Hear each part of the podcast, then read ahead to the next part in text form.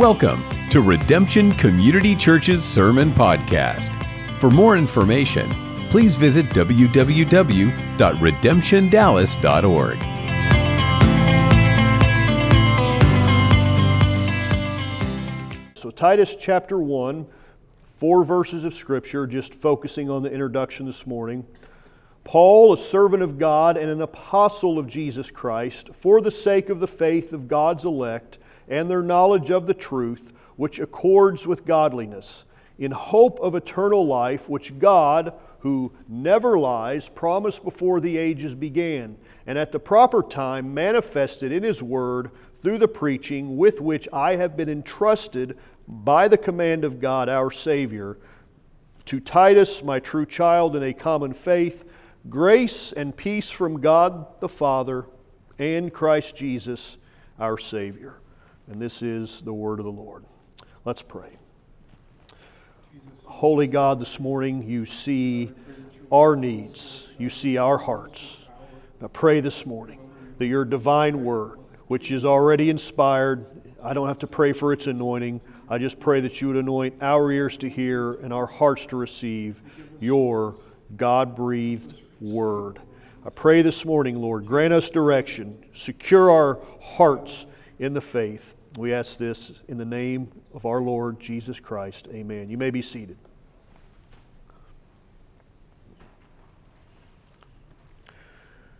We talk about how all of the Bible is divinely inspired, and it is. It's God breathed, it is the Word of God. But there are some parts of Scripture that we focus on more than others. There are some books in the Bible that we focus on more than others. If I was to ask the average man on the street or Christian in the pew to give me a brief overview of the book of Haggai, if I were to ask most preachers to give me an overview of the book of Haggai, um, they'd probably struggle, as would I. In the New Testament, we focus on a lot of Paul's writings, uh, his magnum opus, the book of Romans, Ephesians, and so on, but this little letter to Titus doesn't get a lot of attention. And to our own detriment, because in these few words, three chapters that we divided into, it is rich for our life. To come in my life, all the rough edges and things that need to be cleaned up in my life is also being revealed before the foundation of the world. In other words, if you are saved, you cannot lose. Romans 8:28. And we know that for those who love God, all things work together for the good, for those who were called according to his purpose, for those whom he foreknew, he also predestined to be conformed to the image of his son in order that he might be the firstborn among many brothers. Here is my salvation, here is my hope. And those whom he predestined, he also called. And those who he called, he also justified. And those who he justified, he also glorified. You and I are in the process for the work of your final salvation that will come when you are glorified in your own death and resurrection. Because in verse 10, Jesus abolishes death and brings life and immortality. You cannot lose if you are in Christ. So that's all 2 Timothy chapter 1. Paul's writing all of that to Timothy. Now, what Paul writes to Titus, he echoes and reiterates what Paul teaches us in 2 Timothy. We've been chosen before the foundation of the world. He writes the same thing in the book of Ephesians. I mean, there's three places at least where Paul starts out letters and says, To the church at Ephesus, to my son in the gospel, Timothy, to my common faith brother, Titus. He starts all of these in the first chapter and says, You're chosen before the foundation of the world. Blessed be the God and Father of our Lord Jesus Christ, he wrote to the Ephesians, who has blessed us in Christ with every spiritual blessing in the heavenly places. Here it is, verse 4 even as he chose us in him before the foundation of the world, that we should be holy and blameless before him. I emphasize this because I think sometimes there is this misconception that somehow God had to have a plan B, an afterthought. Like he had this plan in the Old Testament with the law, but Israel couldn't get their act together, so he had to come around and do this other. No, God has always had one redemptive plan and one redemptive purpose. There is one covenant people of God. The ethnic nation of Israel in the Old Testament, the church fulfilling that in the New. So why is this why is this relevant to my life in 2023 on a Monday morning or a Thursday afternoon? Is because you are secure in him. You cannot be touched. You are in Christ. Nothing can snatch you out of his hands. Jesus said, this is more and more relevant in our day. Jesus said, You will be betrayed even by parents and brothers and relatives and friends, and some of you will be put to death. And you will be hated by everyone because of my name. We live in a very unusual time in the United States, the past couple hundred years, two, three hundred years in this nation where to be a Christian, to be a believer, has been something that is to your advantage. It may get you elected to office. It may make you popular in your town. Now, that's changing. That tide is changing. And we have people running around pulling their hair out going, We have our rights. Like, we, we have our rights. We are an anomaly. We are the exception to the rule. To be a believer, by and large, for the last 2,000 years, to say, I believe in Jesus, has been to put your life at risk it is to be persecuted. We are the exception, not the rule. So look at what Jesus says You will be hated by everyone because of my name. Some of you will be put to death. And then he says, And yet not even a hair of your head will perish. They might kill you, but they can't really harm you. You're untouchable. There have been believers who have been filleted alive like a fish burned at the stake. They would take green wood and burn believers at the stake to make the fire go a little slower and last longer and make the punishment as, as cruel as possible. And Jesus said, They might do that, but yet not even a head on your hair will perish. Dallas Willard, in his wonderful book, The Divine Conspiracy, wrote, We have no reason ever to be anxious this present world is a perfectly safe place for us to be. I recognize how strange, even strained, that sounds, but that is only because the entire posture of our embodied self and its surroundings is habitually inclined toward physical or earthly reality as the only reality there is. Hence, to treasure anything else must be wrong. It is to rest on illusions. If we are united with Christ, dwelling in Him, it was secured before the foundation of the world, and the implications for our life today are massive. Jesus would say, Don't lay up for yourselves treasures on earth where moth and rust destroy and where thieves break in and steal, but instead lay up treasures in heaven where neither moth nor rust destroys and where thieves do not break in and steal, for where your treasure is, there will your heart be also. As kingdom people, I hope, I pray that we live differently than the world. We think differently. We value different things than people who are not part of the kingdom. Our lives ought to have a marked difference, an aroma that is drastically different. Because if our lives reflect what the lives of everybody else around us looks like, why, in the name of common sense, would anybody look at us and say, What is the reason for your hope? Unless we live lives that are drastically different. Verse 3 At the proper time, God manifested in His Word through the preaching with which I have been entrusted by the command of God, our Savior. The, the first thing we see here is the idea of God as our Savior, he says that, and then as Christ Jesus as our Savior. I will never pass up an opportunity to point out how in Scripture Jesus is divine, the deity of Christ. And why do we do that? Is because the deity of Christ is constantly being detracted from. Jesus is fully divine, He is God. So here, both Father and Son are called Savior. The Father is electing His people before the foundation of the world. The Son of God manifest in the flesh, living among us and dying to save God's people. He is acting as Savior in the incarnation. So God's redemptive purpose and God's redemptive plan has existed throughout all of eternity. There is no plan B. All of this has been set up by God. We are not an afterthought in the mind of God. He will hold us fast. Now, later in chapter 2, which we'll get to, there's only three chapters, we'll get to maybe next week, Paul will be more and more explicit about this idea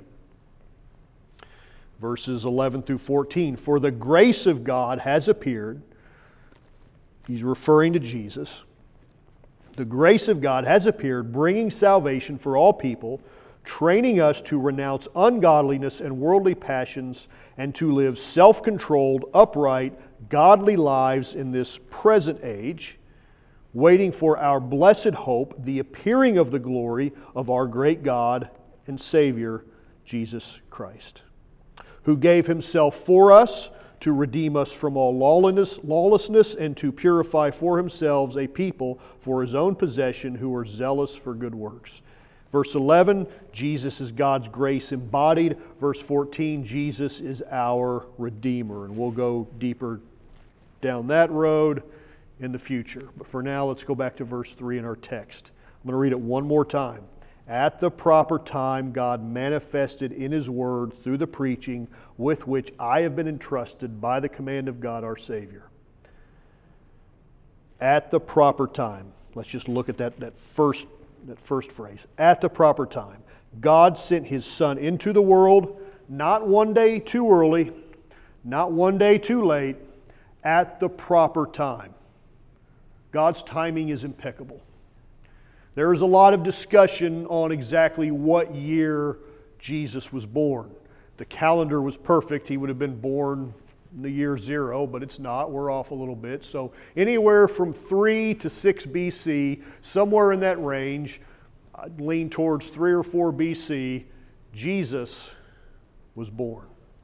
I don't know. No one knows exactly what month of the year he was born, but I do know this. Whenever it was, it was at the proper time. It's when God ordained Christ to be sent into this world.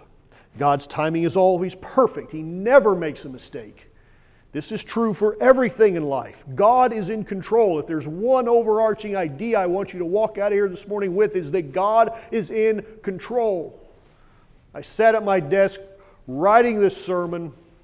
I looked up when I got to this point, and there on the bookshelf, I mean, it's right in front of my eyes, it's a book entitled Providence, written two years ago. 754 pages on the providence and divine sovereignty of God. And I looked at that and I thought, uh, I, have not read it.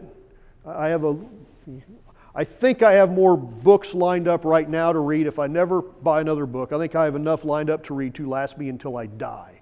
I'm going to need to live an extraordinarily remarkable, newsworthy life to read everything that I ever want to read. But that's on the list. 754 pages, just biblical exposition, digging into the text. God is sovereign, divine providence. And I looked at that and I said, that 754 pages is puny because you could write and speak and exult endlessly on the rock solid reality of God's sovereignty. He rules and He reigns and He is in control. Abraham Kuyper cried out, it's one of the most famous statements on the sovereignty of God, and he said this many, many decades ago. There is not a square inch in the whole domain of our human existence over which Christ, who is sovereign over all, does not cry, Mine. God is in control. I woke up yesterday to the news that Israel was attacked. Netanyahu declaring, This is not just another skirmish, we are at war. They were caught off guard. They're admitting, we were caught off guard. Surprise attack, sneak attack. Hamas militants, terrorists coming in in paragliders into the land, just totally caught off guard, surprised. But God wasn't. It didn't surprise God. We have friends, we have people we know who are on a tour in Jerusalem right now. I knew they were there, and the first thing I did was go to his Facebook page, and he was taking a selfie saying, uh, just like four hours ago, we were on top of Masada and heard the explosions, and the tour guide got a, a, phone call and said, Get everybody back to the hotel, and now they're sequestered in a Jerusalem hotel. Uh, they were caught off guard. I would have been too. We all would have been caught off guard, but God wasn't caught by surprise. He, he saw this coming, He sees everything coming. There are no surprises to God the debate has, the conversation has died down, but about 10 years ago or so, there's a real resurgence of this idea of open theism. And it's just open theism, just kind of this idea that, that the end is everything's just kind of open ended and God really doesn't know. And fortunately, that was really squashed, I think, fairly successfully these last few years uh, by people having to write books on this subject saying, no, uh, if for God to be who He says He is, to be eternal, to be all supreme, God knows. You don't catch God by surprise. And everything that He does for our sake is for our good. There's an old, old hymn, I think written in the mid, late 1600s. It's a guy named Samuel Rodigast, and he wrote a beautiful song. It's been remade by a couple groups recently. It's called Whatever My God Ordains is Right. His holy will abides. I will be still whatever he do, does and follow wherever he guides.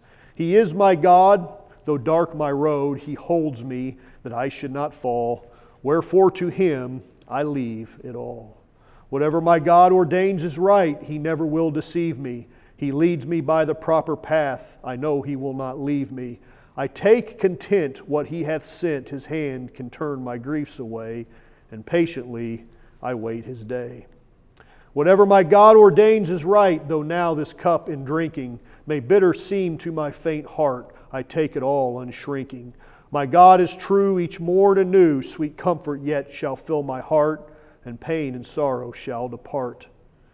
His last verse, whatever my God ordains is right, here shall my stand be taken. Though sorrow, need, or death be mine, yet am I not forsaken. My Father's care is round me there. He holds me that I shall not fall. And so to Him I leave my all. Whatever God ordains is right.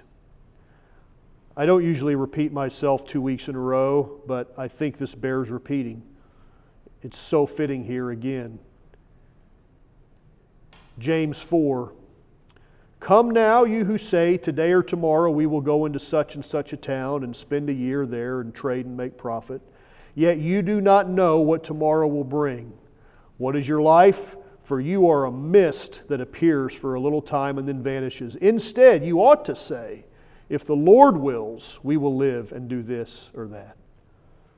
I plan on getting on a plane in nine hours.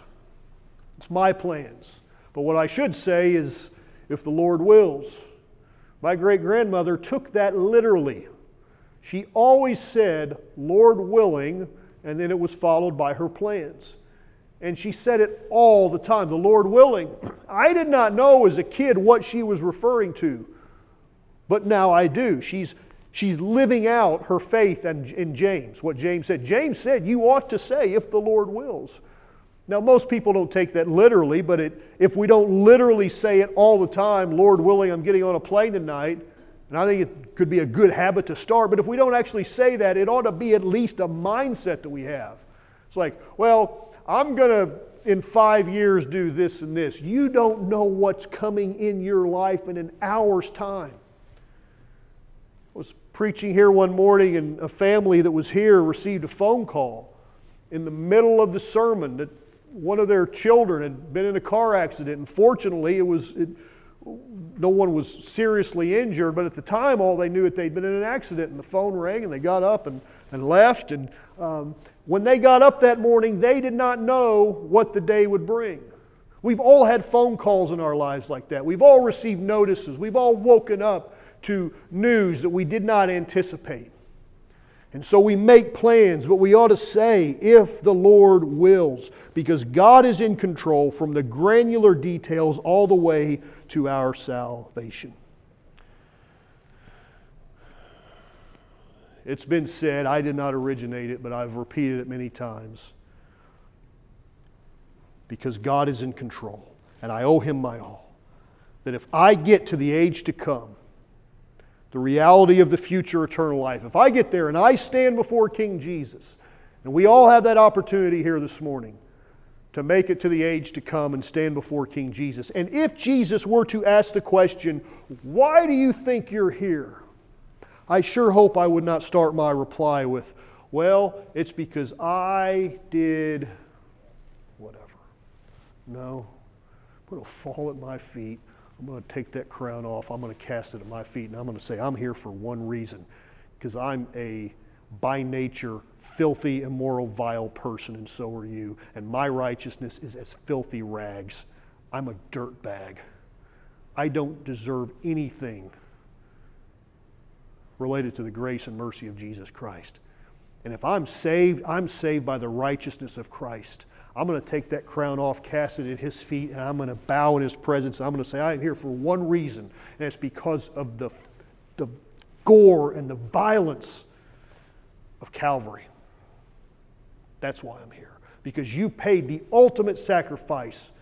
You bore my sins that I committed, and you took them into your body. And you, in turn, said, Here, take my righteousness. And I stand here righteous not on my own righteousness. I stand here with imputed righteousness, the righteousness of Christ. Jesus, I'm here because of what you did.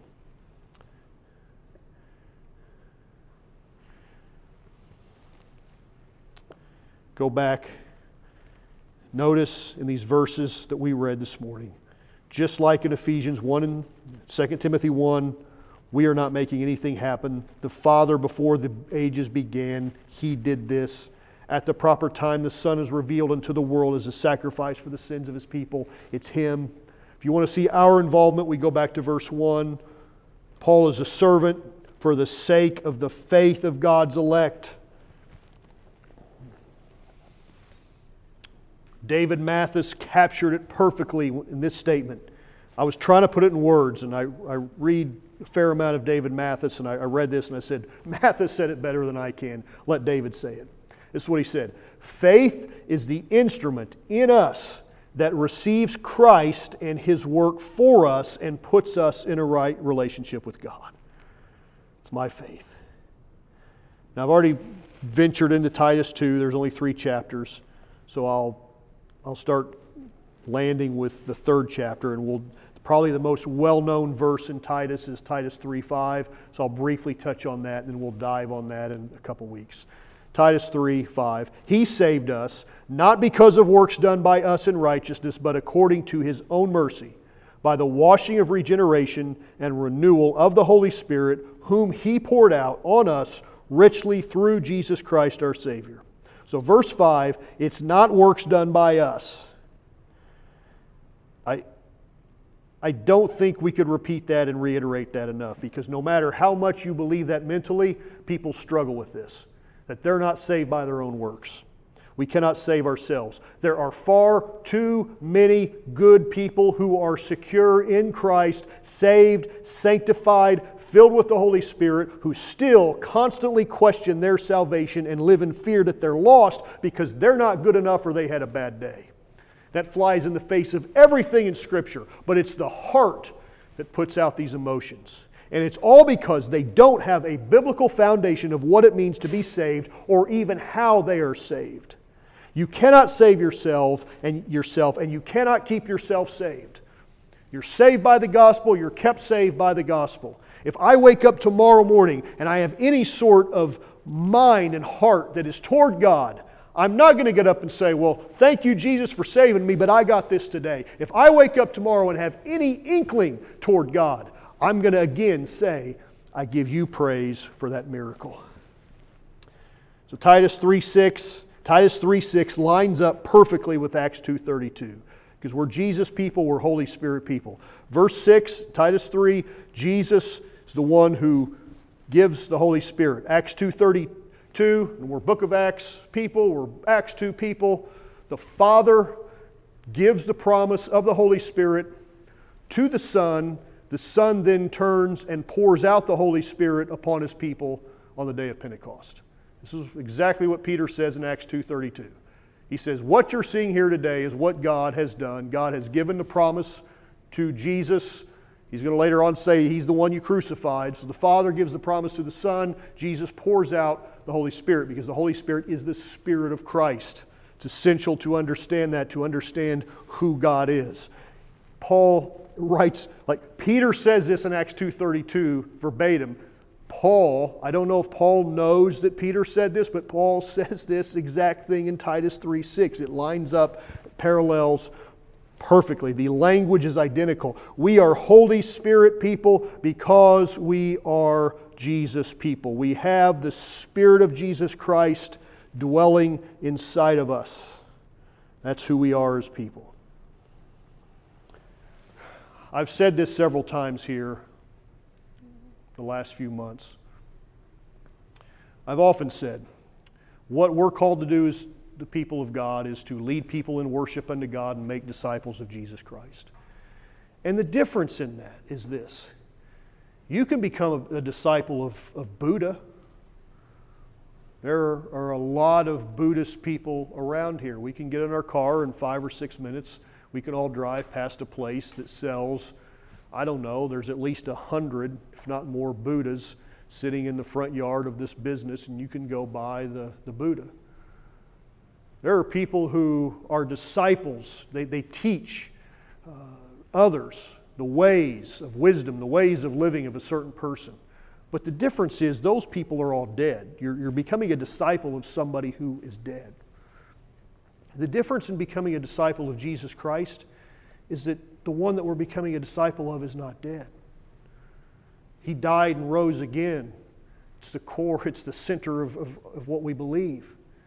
And not only, though, is not only is he not dead, he's not sitting here in the incarnation with us today either. We have his word. But greater than that, we have his spirit. Not the spirit of another God, not the spirit of another being. We have the spirit of Jesus Christ, the one who we are following his teachings and his examples. His spirit is among us, and his spirit dwells inside of us. That is a marked difference of what it means to be a disciple of Jesus. You're not just following words in a book, even though they are divinely inspired and alive. The one that you are following also dwells inside of you. You follow the teachings of the one who you exist as a temple 4. In closing this morning, the message that I'd want all of us to take away from these verses is that God is in control and God is sovereign. We say we are a sovereign nation. We are, but there's no guarantee that we'll exist forever until Jesus comes. I have no reason to think that that's a guarantee. We could collapse and fold in the future greater empires that swayed greater influence in the world no longer exist. Be arrogant for me to think that we'll be around forever. There's no guarantee that our nation will exist until the return of Christ. We say we're a sovereign nation, but God's kingdom is sovereign. And God's kingdom, because His word says, shall not have an end. It is an eternal kingdom. And before we are citizens of this nation or any other nation, we are first citizens of a kingdom that is not just coming, the kingdom is here. The kingdom of God exists and rules and reigns today, and we are citizens of that kingdom. Amen. Let's stand, let's pray.